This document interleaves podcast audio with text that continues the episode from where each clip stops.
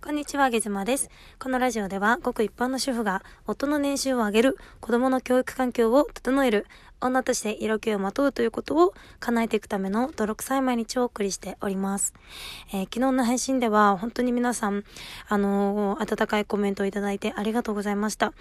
えっ、ー、と、共感いただけるっていうコメントとか、あと逆の視点から見て、えっ、と、もっとこういう風にした方がいいんじゃないかっていうコメントもいただけて、本当にね、すべてのコメントがなんか私の身に染みてきてですね、すごい温かい感情に、え昨日は包まれました。本当にありがとうございます。で、ヒマラヤの、えー、ラジオを聴いてくださっている方は、本当にいろんな、あのー、方がいてですね、立場もそうですけれども、ももちろん性別も違いますし、えー、お仕事の内容や、えー、置かれているものや背負っている責任など、本当にね、ジャンルがみんな違うんですよね。なので、独身の方もいれば、既婚者の方もいれば、えー、お子さん持っている方もいれば、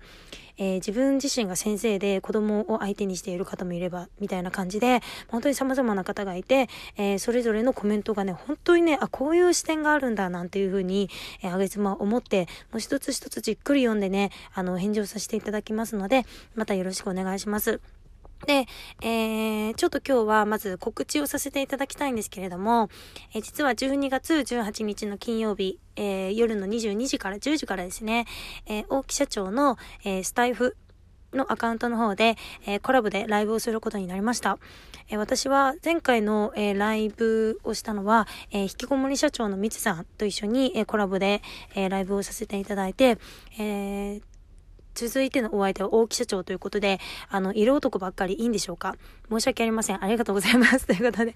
あの、大木社長からね、お声をかけていただいて、対談しませんか？というふうにメッセージをくださったんですよ。で、もうおそらくなんですけれども、まあ、多分昨日の私の配信を聞いてですね、えー、心配をしてくださったのかなというところと、大木社長も今、えー、小さな赤さん、赤、赤さん、赤ちゃんを、えー、育てているパパでありね、経営者でありということで、で、また、旦那様であり、うん、たくさんの社員の方とその家族を、えー、背負っている、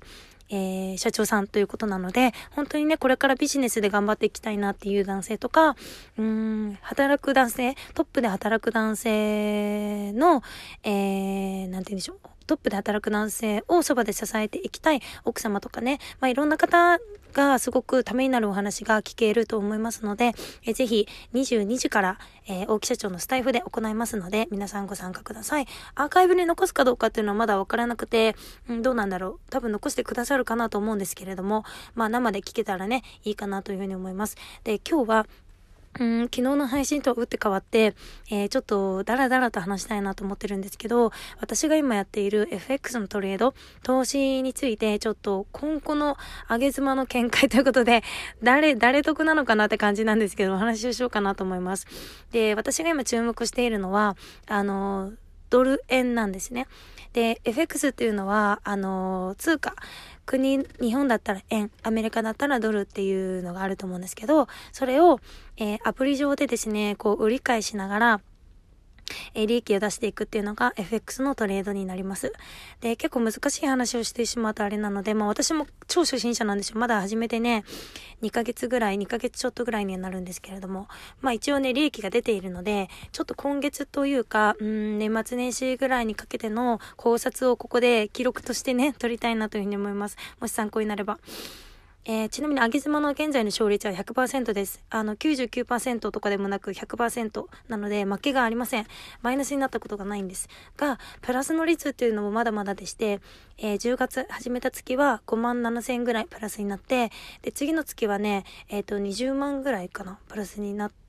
ただっけな。うん、確かそのぐらいになりました。で、今月はどうなるかなっていうところなんですけど、私が注目しているのはドル円で、ドルと円の売り買いになるんですね。で、えっ、ー、と、いろいろとね、私も勉強しながらなんですけれども、えー、月末、最近覚えたことは、月末にですね、ほんと月末、例えば11月だったら11月30日が最後だったと思うんですけど、11月30日に、あのー、大量にね、株とか、こういう FX の通貨とか、えー、思っている会社があるみたいで、そこの会社が、うん、ある一定の、うん、率に沿って、毎月こう自分が持っている、え、割合っていうのを調整するそうなんですよ。例えば、だから、えー、株を今月はすごい持ちすぎているってなったら、株を少し売って、え、別のものに投資をしたりして、え割合を保つっていうものを月末、最終日に行うらしいんですね。営業日なんですけど。で、え11月はそれが行われて、実は、えユーロ、えヨーロッパの、えー、株を持ちすぎていたようで、その株を大量に売られて、で、ヨーロッパの、ヨーロッパの株を売るっていうことは、ヨーロッパの通貨、もの、株を売ったらヨーロッパ、ヨーロッパの通貨が手に入るってことなので、ヨーロッパの通貨が手に入ったところで、じゃあ次何をしたかというと、そこの会社がアメリカのドルを買ったんですね、大量に。なので、月末最終日にのその時間にですね、ドルがぐーんと上がっていきました。なんですが、えー、なので、えー、12月末も同じような流れになるんじゃないかな、ちょっとちょっと私は見ています。またドルが上がってくるんじゃないかなと思ってて、で、なぜ私がドル円に注目しているかというと、今お話ししたその月末にドルが上がってくるっていうことと、あとは今ね、アメリカの大統領選でかなりドルが下がってきてるんです。で、理由として言われてるのは、アメリカの大統領選って長いじゃないですか。すぐに決まらないので、あの、大統領が要は決まらない状態の国って大丈夫なのっていうことで、そのその国の通貨が下がる傾向にあるそうなんですね。なので、今アメリカのドルっていうのはずっとね、大統領選が始まって以降、ずっとね、だんだんこう下がってきているようなグラフになっています。なので、大統領が決まったタイミングでとか、年末年始にかけてはどんどん上がってくるんじゃないかなっていうのが私の、えー、見ているところです。で、ちなみにドルは今103円台になってまして、103円台って過去にあったのかなって思うと、ずっと遡りまして、本当にね、いつかな、これ。2017年とか、2000、2016年代に実は103円に到達していた時期があったんですけど、それ以降ずっとね、103円よりも上に、上でグラフがなってるんですよ。なので、今結構最低価格なのかなっていうふうに上げ島思っています。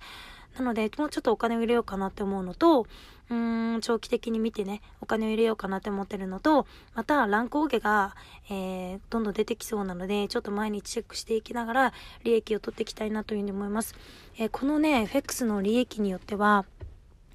今、あげずまがちょっと企画しようとしている広告費をね、賞金にかけて、えー、皆さんにトークをしていただこうという企画の賞金の割合にもなってくるので、たくさん稼いでですね、たくさん賞金として、えー、掲げていきたいなというふうに頑張っておりますので、また応援のほどよろしくお願いします。はい。ということで、今私はこんな声なんですけれども、実はジムの前にいまして、えー、また月曜日がスタートということで、しっかり体を動かして、えー、元気に頑張りたいなと思います。それでは皆さん、今日も一日頑張りましょう。あげずまでした。バイバイ。